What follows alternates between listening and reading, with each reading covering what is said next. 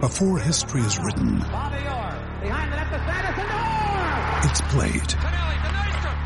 Before it's frozen in time, it's fought one shift at a time. Before it's etched in silver, it's carved in ice. What happens next will last forever.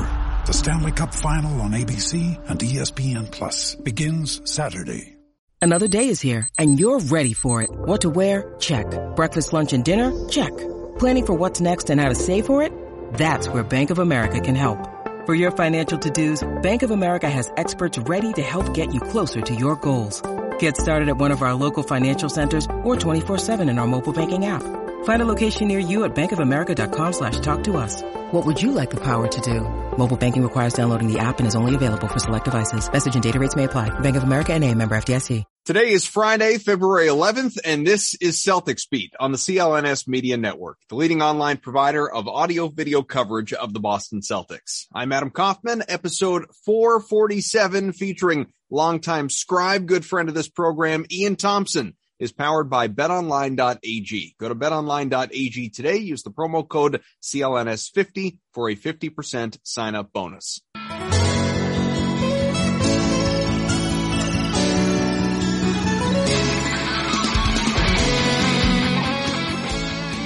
All right, here we go. New edition of Celtics Beat, post-N B A trade deadline, and what an active, fun trade deadline it was, folks. Uh, you know, what, whatever will we discuss? There's so much to cover, obviously, not only as it relates to the Boston Celtics and their three trades and all these wonderful trade player exceptions that they've created in the process, but obviously blockbusters around the N B A, most notably in the Eastern Conference between, of course, the Nets and the Sixers. We'll get to all of it here in the next little while. I am Adam Kaufman. We thank you for being with us. Evan Valenti, always part of the program, and uh, back with us for the first time in, I don't know, a, a couple months, maybe not even, Ian Thompson. Good to see you, my friend. Great to see you. How you doing? Well, uh, overwhelmed, I think, uh, by, by what has gone on. So I'm just going to, I'm going to ramble for a second. Just to, I, I know that anyone who pays any attention to the Celtics knows everything I'm going to tell you over the next, you know, minute, but I'm going to do it anyway in case there are any casuals out there. Of course, the C's winners of six straight, eight of nine, thirteen and four over the last month. They have been scorching hot, albeit against generally lesser competition, but they have been red, red hot. Incredibly connected defensively. They're, they're, they've got the best defense in the entire N B A. They're blowing out bad teams, which is exactly what they should be doing. And it gave us a, a few day break, few day little window into the trade deadline before picking up action as we sit here tonight against the Nuggets. And of course, Nick Jokic, the Joker. We'll see what comes to be. We'll see who's available for that game, but it gave Brad Stevens and company, the rest of that front office, Mike Zarren, Austin Age, everybody a little bit of time to say, all right, what do we have here? Do we be buyers? Do we be sellers? Is this sustainable? What do we need to do? How do we build for now? How do we build for the future? And so on. Well, what they did, they went out and they made three trades. And just to give you the, I'm not going to go trade by trade, but the overall crux of what they did, uh, in are Derrick White from San Antonio. Daniel Theis is back from Houston, a future second round pick. They got under the luxury tax. They created five open roster spots, five open roster spots, which of course a couple, at least one anyway, has been filled by, uh, Sam Hauser, who's technically on a two way deal. He's expected to get converted into a regular deal for the rest of the season. So that'll be another spot. And then another Luke Kornet is up from the main Celtics. So that leaves three spots available. Maybe Denzel Valentine, maybe guys from the buyout market, maybe a, a DeAndre Bembry. We'll see what obviously ends up happening in the in the days, weeks, and months to come. Gone, however, Josh Richardson, Dennis Schröder, mercilessly, uh, Romeo Langford. They've they've given up the cause. Uh, Enes Kanter Freedom is taking his show elsewhere, and then uh, we hardly knew ye of former Denver Nuggets.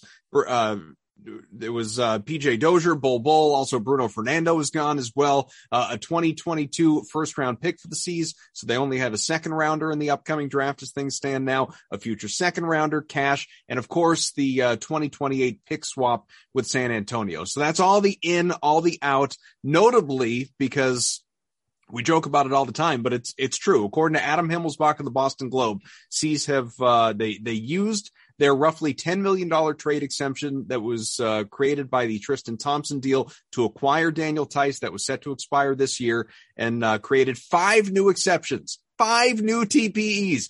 Get the custom T P E ninety-nine jerseys on the Celtics website. Uh, Schröder for six million dollars, four others worth uh, two and a half million or less. And of course, they still have Evan Fournier's seventeen million dollars uh, trade exception to use this summer. So uh, the guards right now, just to, to tell you what the roster looks like, the guards, Marcus Smart, Derrick White, Peyton Pritchard, the forwards, Jason Tatum, Jaylen Brown, uh, Grant Williams, Aaron Nesmith, and, uh, and now Sam Hauser, who's back, and the bigs, Robert Williams, Al Horford, Daniel Theis, and Luke Kornet. Again, three open roster spots. So, Ian, we begin with you. Uh, we'll give our opinions after you. The biggest question that we should be asking ourselves is, are the Celtics a better team right now than they were right before the trade deadline?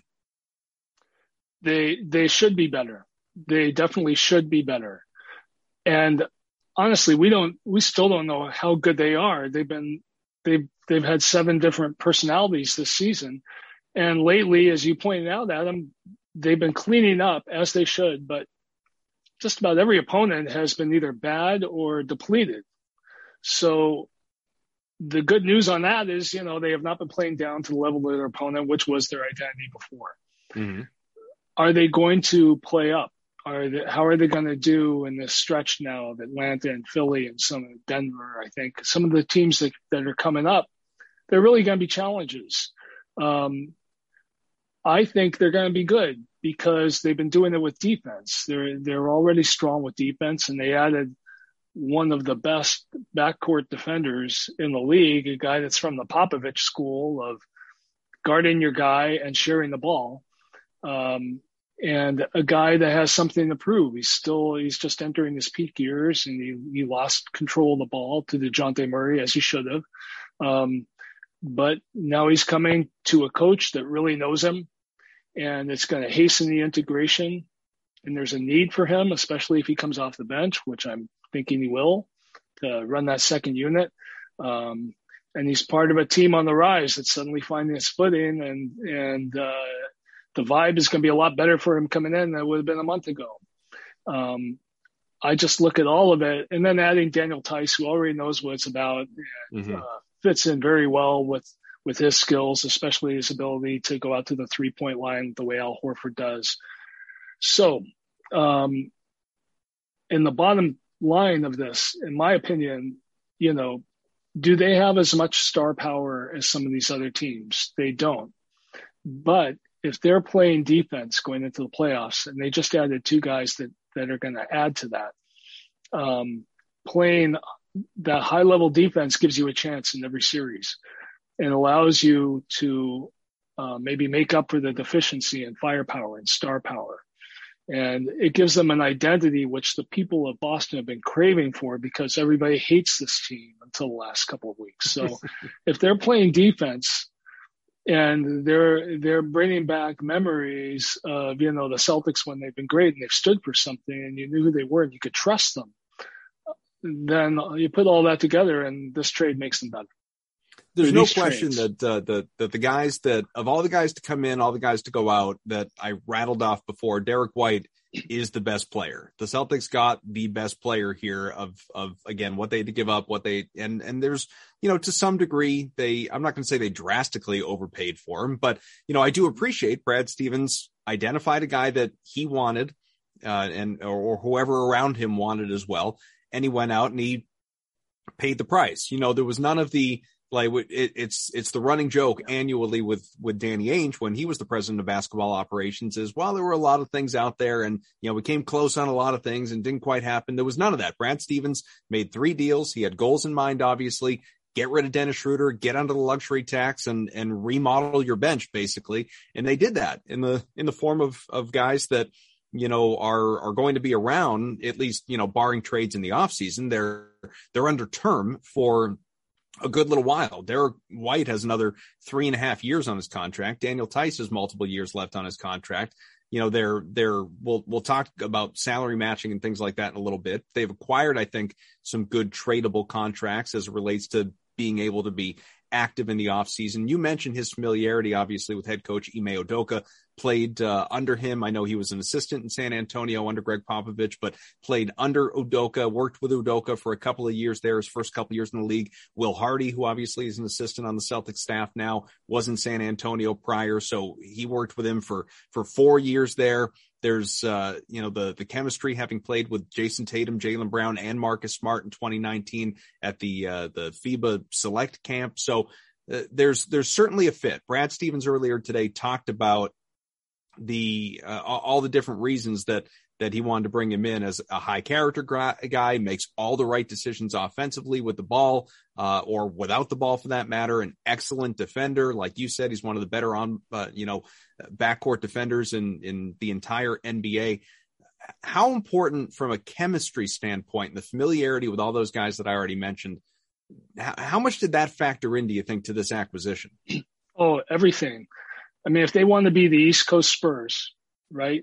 And we know how big a fan Brad is, and um, um, how they feel about Popovich, and uh, Udoka is from that school, and um, was clearly trying to emphasize defense and ball sharing the whole time. And most of the time it was just driving everybody crazy watching it not happen until they got all the key players on the court together to do it. I think chemistry means everything to this. And you know it's an important deal because of all they gave up. I mean, this idea of swapping picks years down the road, mm-hmm. that could be a Brooklyn Nets kind of thing come to backfire on the Celtics, you know, for all we know. No, there's no way to predict what the circumstances are going to be like at that time. Um, so I, I really come away from this thinking about a rookie uh, G M, if that's what Brad's title is, president, whatever it is, but he's G M. Um, having goals going into a trading deadline. And as you point out, Adam, we've seen how difficult the trading deadline can be for a guy like Danny Ainge to navigate, and for him to pull it all off. And basically we can look at this and say that this really makes sense. This, this, especially this move for Derrick White, it really makes sense. The move for Daniel Theis, it makes sense.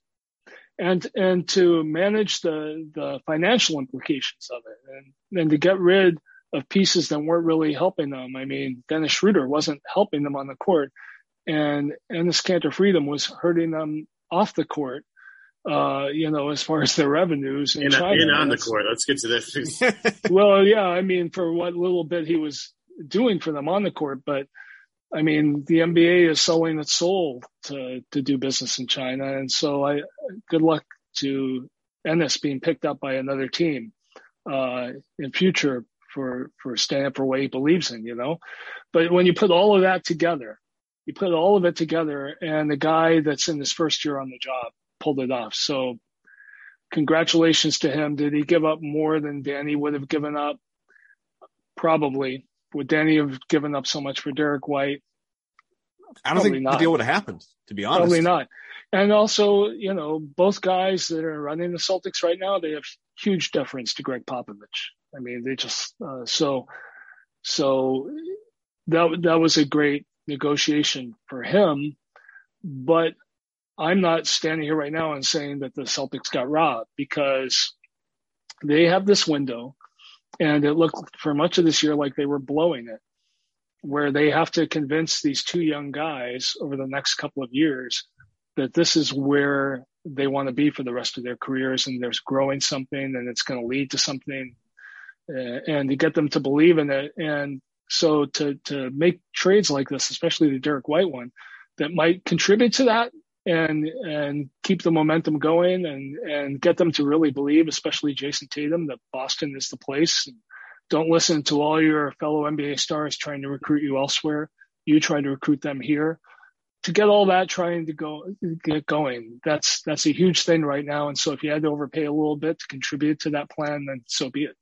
I just want to mention, because we haven't and should, that uh, Josh Richardson, within his role of how the Celtics used him, what they wanted from him, you know, especially coming off the the down year that he did last year before he was a Celtic, he was excellent. He was excellent. He's not a guy yeah. that you know, you necessarily wanted to part with. Far from untouchable, don't get me wrong. You know, he's obviously a guy you were willing to part with, but it was, all right, what are we going to get in, in return? And obviously they got a superior player. There's no question Derrick White is a superior player to, to Josh Richardson, but Josh Richardson was having a very, very good year. Defensively, yeah. his fit, popularity in the room, on the floor, shooting, obviously, you know, and I think Derrick White is going to find success turning his luck around in terms of how he shot the ball once he's playing with a couple of guys like Tatum and Brown as well. You know, he'll find some of that similar success to, to what White uh, or, or what Richardson did, but just uh, we, we don't have the time, but we, we could go on and on appreciating what Josh Richardson did in his very limited time in, in put, helping to put this team, you know, where it is among the, the, the top in the league defensively. He had a real role in that. And, uh, and, and so it'll be interesting, obviously, to see how, Uh, specifically, he is replaced, uh, you know, because obviously he's, um, he's a wing versus White being a guard. And, and so, it, you know, obviously White steps in more so for Schröder. He's going to have some different defensive responsibilities to replicate that of Richardson. Aaron Nesmith's a guy who's going to get an opportunity, but I wanted to put all that out there. Evan, same thing I initially asked, uh, asked of Ian, are, do you, especially now that you've been in the lab all night studying all things Derrick White, are the Celtics better today than they were at the, uh, you know, at, at going into the trade deadline? I think they've, they've, as Ian said earlier, they've kind of leaned into their identity a little bit more. You know, I think they decided that, you know, we really, again, ball movement and defense is really going to be our calling card. And it's really shown its true colors the past couple of weeks. It's been wonderful to watch. But think about the two guys, the two of the three guys they got rid of in terms of how that helps them lean more into that. Uh, getting rid of Dennis Schröder, who, you know, I, I had gone to the table for and been to the table for throughout the year for certain reasons, but there was an obvious fit problem with him and Smart on the floor at the same time. Ime got away from that a little bit more towards the end of it. Um, but th- it was a cl- it wasn't a stylistic fit as easy as Derrick White will be, I think, as when, when we finally get to see him, you know, catch up to speed and, and, and, and you know, go uh, rolling with his team. I think, you know, Schröder, not the the best defender. I can guard guards okay, but Derrick White's a much more switchable defender that can guard up a lot easier than Dennis Schröder can, moves the ball better than Dennis Schröder can. And when you have, you know, two guys in Jaylen and Jason who, you know, they're going to do the primary of your scoring. You don't really need another a, a huge scorer. You need somebody that can score when the shot clock's down, but keep it moving and keep the process moving and keep the you know keep the, the ball moving as much as they can to find a better shot, which has been really great over the past couple of weeks.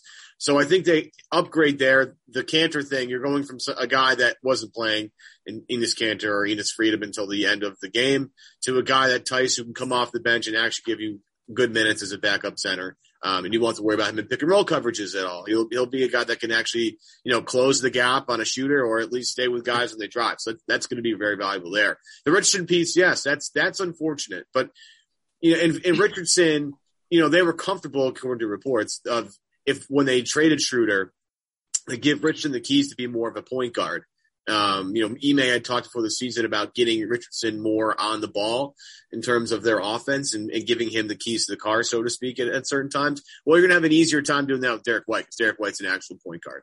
Um, they, they've upgraded, I think, a little bit, but what they did was lean more into their identity, which is defense. And if they're going to win games, they're going to win with their defense. And they, and they clearly upgraded their Um, at, at least two spots. Now, again, they're down a wing defender. We'll see with the buyout market, see what that brings and see what Boston does to fin- finish out their roster. But I love, I love the defense. The defense the past couple of games has been just hilarious to watch. I mean, I went back and looked at it. I believe the Celtics have had, held four of their past five opponents, regardless of whoever's playing and how banged up they are, how depleted they are. Boston has held, I believe, four of the last five opponents before the Denver game tonight to under forty percent shooting from the field, which is a really remarkable number considering at the end of games when they're up twenty and twenty-five, they're playing their bench and the defense isn't nearly as good. So if you let their starting unit and their eight-man rotation play the entire game, that number would be closer to thirty-five percent than it would be to forty. So they get two guys that can defend. Um, they can space the floor a little bit, but the defense is the big thing. The ball movement's the big thing, and they lean more into that, which I love. Are they gonna, you know, are they gonna be a, a team that contends for the title? We'll see. We'll see how the chemistry mixes together because, you know, that's a big deal at this point, and the fact that they have familiarity with these guys is big. Um, but I, I'm not expecting a title this year. I'm not, and I'm really curious. Ends in the offseason now with some of these contracts. But from a talent perspective right now, they are either just as good or slightly better, but they lean in their identity a little bit more, which I think will make them better just in the aggregate. Well, and just tremendous switchability everywhere as well, which Amazing. Obviously you didn't necessarily have before. A uh, quick break to tell you about our friends over at uh, bet online dot a g. The big game, of course, finally here, a couple days away as we sit here now. Sunday, Bengals, Rams, Los Angeles. Should be a lot of fun. Last game of the football season. BetOnline has you covered, of course, from odds and scores and totals, player performance props to where, you know, will there be another coach fired? Probably not at this stage unless Bruce Arians retires or something like that. Uh, but BetOnline is the number one spot for all things N F L betting in twenty twenty-two. It's not just football either. You have obviously basketball, like we're talking about, hockey, boxing, U F C, NASCAR, golf, you name it. Best coverage, best in the business over at BetOnline. From sports to your favorite Vegas casino games, BetOnline, number one wagering destination for you. Head to BetOnline today. Use your mobile device. Sign up today. Receive a fifty percent welcome bonus. Use the promo code uh, C L N S fifty to get you started. You get that welcome bonus on your first deposit. Fastest, easiest way to wager on all sports. Play your favorite games. BetOnline, where the game starts. Ian, I want to pick up with uh, something Evan was just talking about, something he and I uh, pre-show were talking a lot about. And, uh, you know, some some people have been writing about this as well in terms of what is the best, ideally, if you're Brad Stevens, how are you looking to build out this roster? Because we've seen multiple teams do it different ways, obviously. And, you know, you know you've got your your what we believe to be the core of, of Tatum and Brown, Smart, Williams, White seemingly is going to be part of that as well, at least you hope. And, uh, you know, how much are we going to see kind of a, uh, a, a shift in terms of do we, do we add more like the, the Whites, the Teises of the world, some of the other guys, Smart, Williams, more the high leverage guys, you know, really, really solid within their own roles to build around your stars versus, again, like we've been talking about for years, going out and getting the third star. I think one thing that that Brad and company did, which is is very valuable, you look at these future salaries in, in terms of off-season matching. Uh, again, you've got the the traded player exceptions and, and the different rules that those come with. But beyond that, Al Horford obviously is going to be a, a movable contract in the offseason. Uh, Derrick White, if if you're ultimately making a choice between Derrick White and Marcus Smart and not both, Uh, they're both making right around sixteen, seventeen million dollars next year. Theis is almost nine million dollars. It's a movable deal. Uh, Robert Williams, I know nobody wants to move him, but he's right around eleven million dollars. Um, you know, you could look at obviously sub five for Nesmith, Pritchard, and, and Grant Williams as well. But this is something they haven't really, it, what I'm boiling down to is this is something they haven't really had a lot of in, in recent years in terms of having a whole bunch of contracts that are kind of in that, that mid salary range. You know, it, it, it's not the, you know, for a while it was, you got guys making thirty plus million, you got guys making less than ten, you know, now they've got a bunch of guys that are in the teens that are around twenty, you know, deals that, that they could look to move easily match and trying to bring in a, uh, a, a another bona fide superstar this offseason if they elect to go that route. So, uh, you know, what, what did you think of just strategically setting yourself up, how Brad and, and, and, and the rest of that front office has done here and what the plan might be? You know, I mean, I, I think they're in much better shape now than we ever would have predicted months ago. The, and the, there would be more cause for optimism now than we than they ever gave anybody reason to have um, until the last few weeks. But as far as trading for a third star, when you look at most of these trades, if you're not trading a star, then I think you have to have draft picks to try to pull that off. You have to offer, because the team, most of the time, trading the stars look is in some kind of rebuilding phase, or else they're they're trading a star wanting to get back a star. Um, but uh, as, as Philly was when they traded Simmons for Harden. But if you don't have that package of draft picks, I just don't think it's realistic for you to be thinking you could take Marcus Smart and Al Horford or whatever. You package those guys together. And where's that going to put the team giving up the stars? Is that going to help them rebuild after they've given up their best, one of their best players? It won't. And will it will it help them uh, perform as well uh, because they're getting, you know, the team that wins the trade is the team that gets the best player. So that doesn't help them either. So I, I, I don't know that they're in that great a position to go out and get it. I, I was kind of, um, for their sake, I thought it was good that they held on to Aaron Nesmith, because I know he's had trouble getting on the court and he's had trouble adapting to the new system. But the guy's a shooter who defends, and he's got, you know, a bit of athleticism to him and the size on the perimeter. And so if there's a guy with upside now to develop, it's him to me. And um, if they, you know, all things uh, being equal, it's better for them that they gave up Romeo Langford than it is Aaron Nesmith. Um, the other, the other question for me going forward after getting Derrick White is, does he start? Does he displace this lineup that's looking so good, or do you bring him off the bench? And I'm I'm very much in favor of them bringing him off the bench and having a second unit of leadership and giving. This is a guy. This is a guy that saw must have seen himself as the future point guard of the Spurs and and lost that role.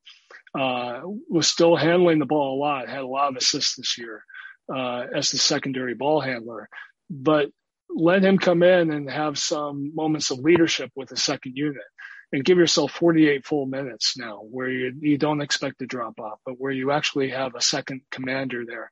And then he finishes the game, you know, depending on lineups and everything, but he's out there on at the end of the game when it really matters.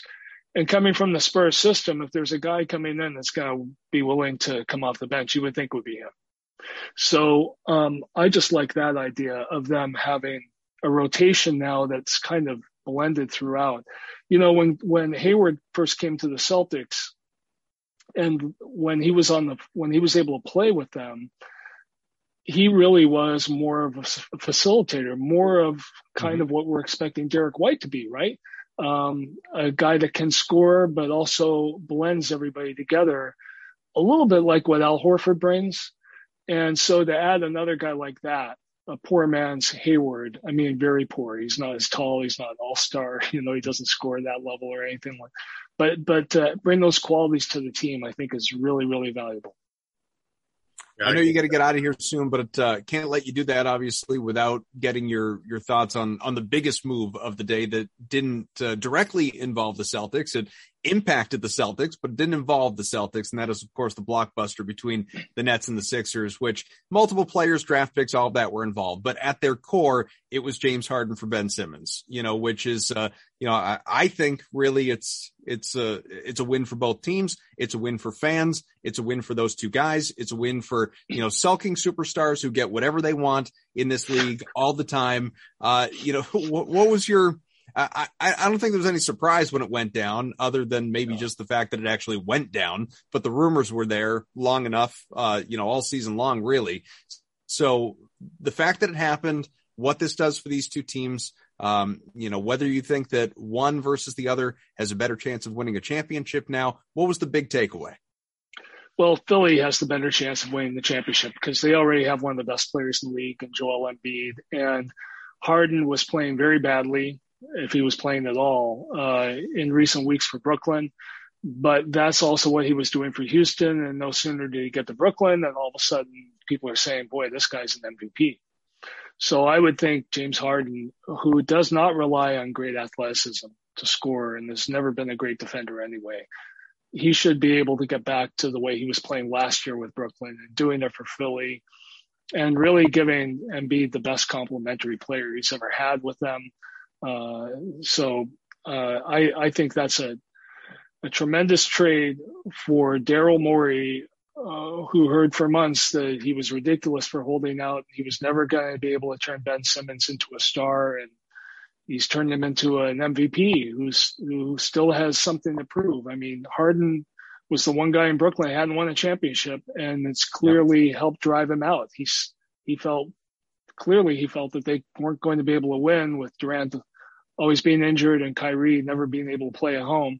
Uh, and who knows how long, much longer Kyrie's going to be an N B A player if he's going to retire all of a sudden. And he's nothing, nothing's out of the question for him. So I understand Harden wanting to get out of there and try to win a championship because that's what he needs to get himself out of this rut. He's got a terrible reputation for underperforming in the playoffs and in big playoff games. And now he's going with a guy uh, who's going to be bucking him up that way. And um, so we'll see how that goes in Philly. I really, really hope we get to see a Philly-Brooklyn playoff series, which is would just be unbelievable. It'd be it'd be so much better for me than the Shaq-Kobe rematches that, that used to happen every once in a while. This would be a real thing in the same conference, you know. Um, and then for for uh, for Brooklyn, it's an upgrade, because if you have a guy that's underperforming, doesn't want to play, and you add somebody as broken as Ben Simmons might might have appeared to be, he's going to be very hungry to prove himself. And Kevin Durant is a great teammate on the court. Uh, and Kyrie's not so bad on the court. And I, I think playing with those two guys, um, and they're going to look at his deficiencies and be happy to have them. He doesn't need the ball. He doesn't want to take the big shot. Great, more for us. And we're the two, we're arguably two of the best in the league at it, or the two best in the league at that, doing that. So for him, for them to get a, an old breaking down team to get energy and defense and versatility and gets, get, get a spark. Uh, there's no way of predicting how it's going to go, but it's an upgrade for them. And when you look at the East right now, I think, I think there are eight or nine teams. I mean, Atlanta's right now tenth, but rising. All these teams are saying to themselves, let's give ourselves a chance. Let's be playing good basketball going into the playoffs, because no one knows, as fragile as the N B A is right now, no one knows what the opponent's going to look like. You don't know about COVID. You don't know about injuries.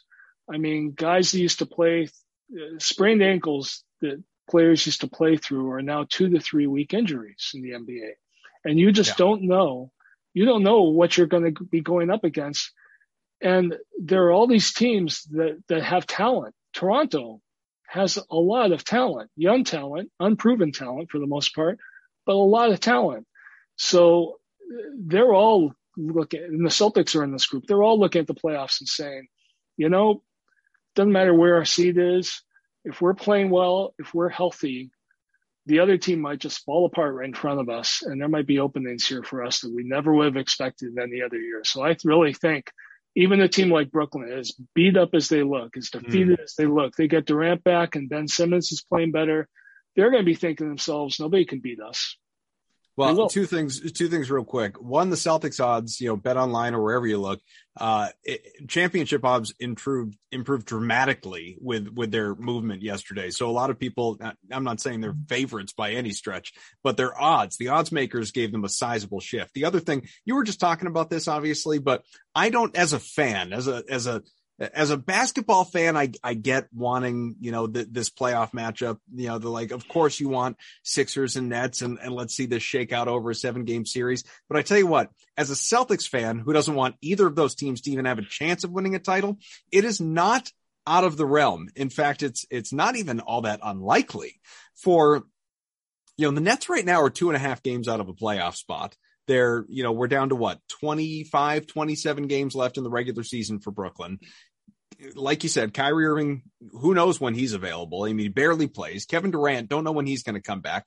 Ben Simmons, he's he's not remotely in basketball shape. He can't be, at least not game shape. And then the whole chemistry element of seeing what it looks like with those guys on the floor. Like, Brooklyn could really miss the playoffs. You know, they, I mean, they may not get out of the play-in tournament. They not may not make the play-in tournament. The the you know, they may not have enough time to put this together. And there's a part of me that, as much as that playoff series would be fun, I'd actually rather see them fall short.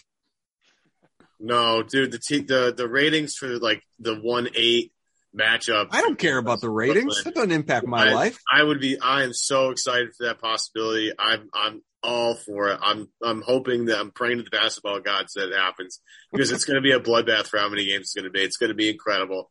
Uh, the vitriol on Twitter is going to be as toxic as ever. It's going to be incredible. I'm, I'm, I'm, pre- I'm, I'm hopeful for it. I, I would. Kyrie Irving it, playing in two or three games. Max. Well, you have all the road games, and that's there are more road games than home games with the Nets at that point. So let's let's buckle up and rock and roll. I'm, I'm way into the fact that the, the Nets are actually tanking on purpose so that they can play more games on the road, because they need Kyrie more often than not. So I'm, I'm, I'm all into that. I'm way into this particular strategy or conspiracy theory, or whatever you want to call it. And the fact that it could line up those two teams meet in the first round. You can't ask for any better content than that. You can't. It's not possible. It would be literally incredible. I would watch every game. It'd be appointment television every night. It'd be awesome. We'll keep rapping for a minute or two here, but Ian, we'll let you jump out. We greatly appreciate you hopping on with us as always. We'll, uh, we'll greatest Ian Thompson. In the future. Appreciate it, guys. Thanks a lot. A lot of fun. Ian. Appreciate it. All right, as always, Ian Thompson, you can uh, always, I mean, check him out on Twitter, obviously. Check him out whenever he's with us here on this show. He's always a great pleasure, and uh, we appreciate him being on with us, as always. So, uh, Ev, the, the Celtics here, of course, they play against Denver tonight. Uh, this, this as as we sit here right now, it's the next game, Joker, and uh, after that, uh, let's see, what, what do we got for the upcoming schedule here for the C's, who, again, six games, season-high six-game Uh, winning streak and nice. Six games over five hundred. You got uh, Sunday afternoon before the Super Bowl against Atlanta in Philadelphia. I assume James Harden will be healthy and ready to go for that one. Uh, and then, of course, uh, into next week, a game with Detroit. That's the next handful. And then Brooklyn, by the way, in Brooklyn. So no Kyrie Irving for that one on Thursday, the twenty-fourth. I'm sure you checked out, by the way, the uh, the – LeBron and, and Durant picking their all-star teams and just that chess match for uh, – for LeBron. That was high quality television. And I just, on, I, I loved, like, you knew what LeBron Johnson was doing. Good you, on you everybody. Knew what LeBron was doing going in. Like he said, like he, he had to have said to himself, I'm not picking James Harden. I'm going to make him pick James Harden. And it goes all the way to the very end. And God bless Kevin Durant. I've never liked Kevin Durant more than him with a straight face, rationalizing needing size in an all-star game to pick Rudy Gobert over James Harden. It, and, and then, of course, like insert Charles Barkley perfectly to just, you know, amp that thing up to the next level. It was unbelievable. Not the first time that's happened, and won't be the last time that's happened, where somebody doesn't pick somebody they're supposed to pick, uh, yeah. like first or second, and they just let it go all the way to the end. LeBron leaned all the way into it. He was dying. I mean, I, everybody, it was a great T V moment, man. And, yeah. And good on, you know, I mean, Durant obviously was laughing about it, and you can't avoid the ginormous elephant in the room that was James Harden still being on the list. Mm-hmm. And it was just, it made for great television. But, uh, you know, I, I didn't get to see, that's the only clip I got to see from it. I was curious what Ta- what uh, Durant said about Tatum just when they picked him, because I know he's on Team Durant. Yeah, that, that I didn't catch. I only saw right. some of the clips. So I, the, only, the only thing that went viral was that one clip, so that's great. But, uh, you know, this, this team right now, you know, playing the way they're playing, and they they really found their identity become, you know, started January really. Mm-hmm. Um, and they're, and they're really playing well. And actually, you know, it makes me kind of bummed out that the all-star break is, is now, because they're playing so well and they're on such a great roll. You don't want to mess up that momentum, but at the same time, these guys need rest. Tatum especially needs rest, uh, considering how much basketball he's played over the past two years. Um, but, uh, I love the way this team's playing. It's it's just a much more cohesive unit. Mm-hmm. And what they did during the deadline, like, is is make their team more cohesive.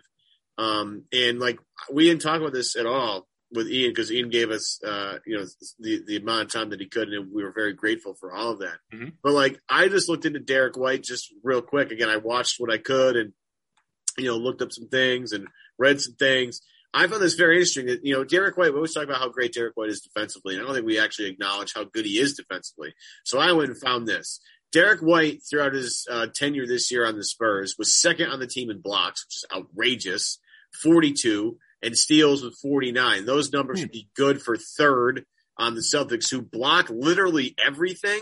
Like, I don't know if people understand, like, Rob Williams is ridiculous. He has ninety-nine blocks this year. Horford with sixty-one is in second. Derrick White at six foot four would be third in the list, which is pretty unbelievable.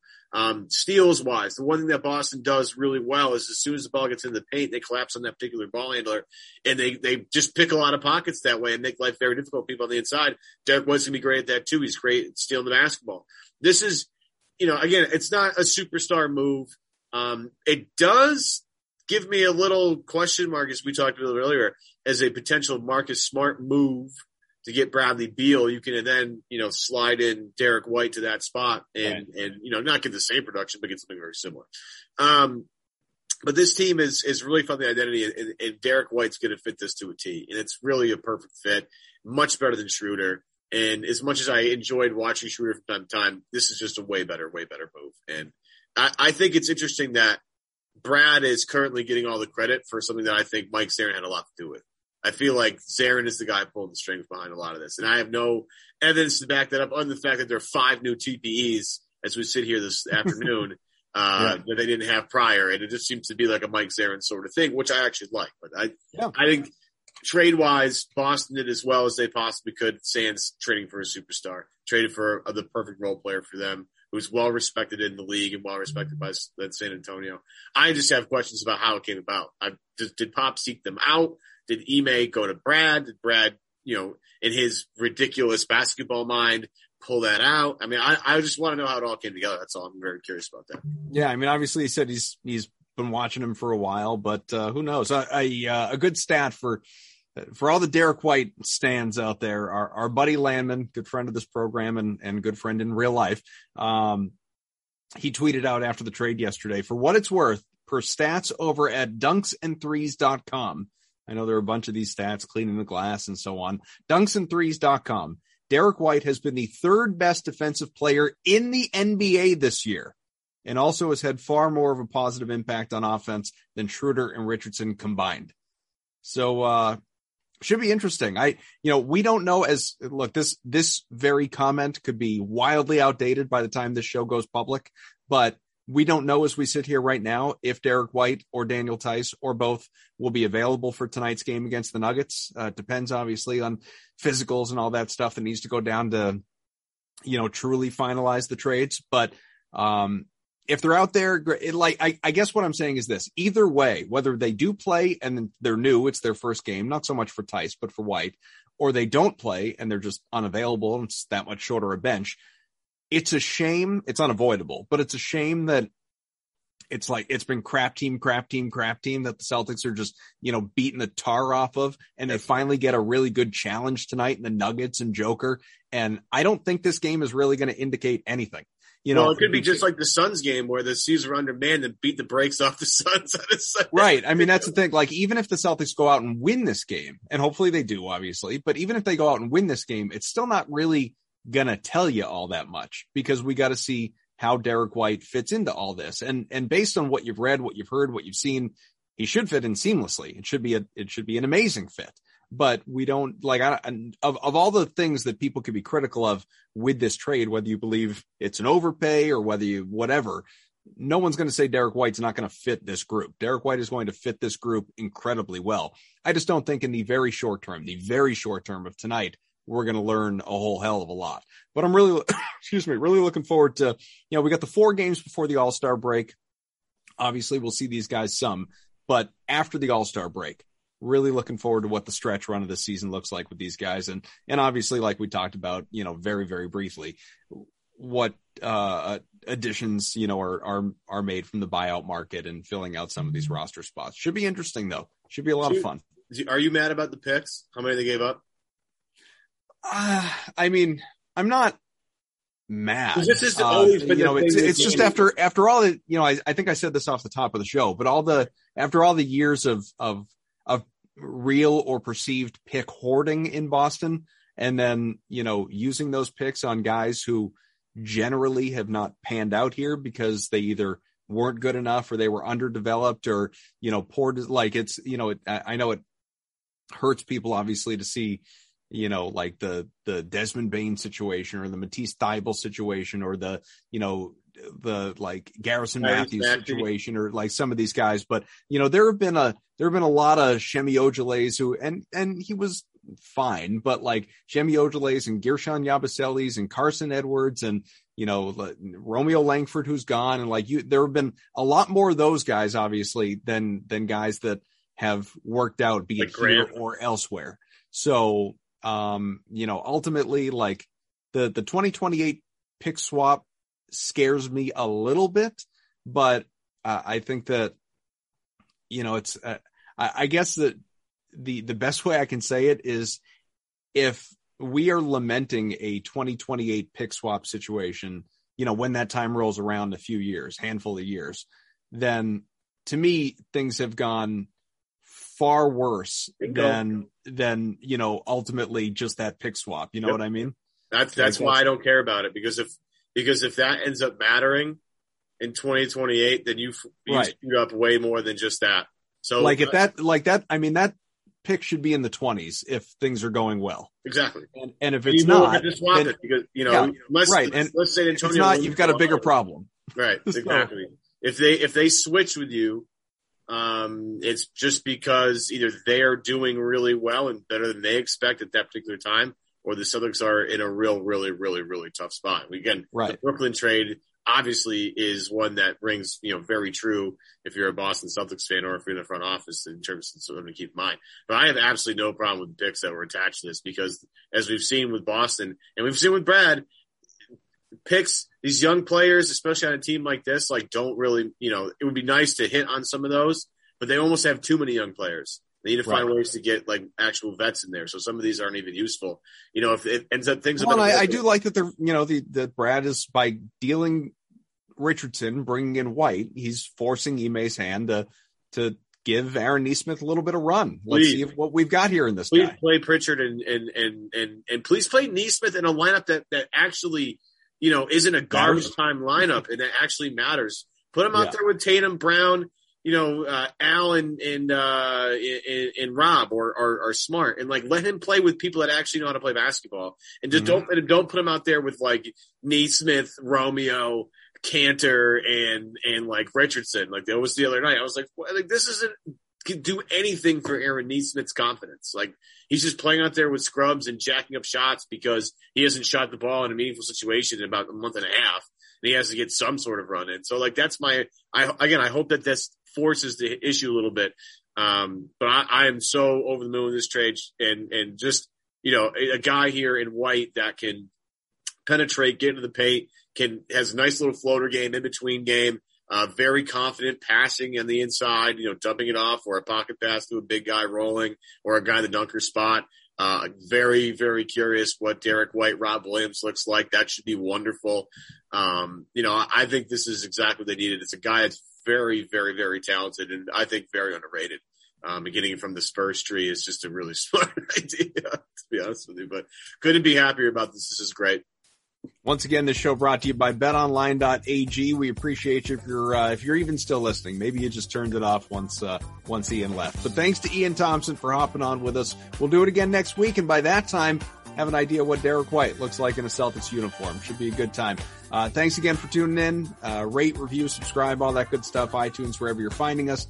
And uh, for Evan, for Ian, I'm Adam. We'll catch you again soon. Let's see if the C's can make it seven in a row. Bye-bye.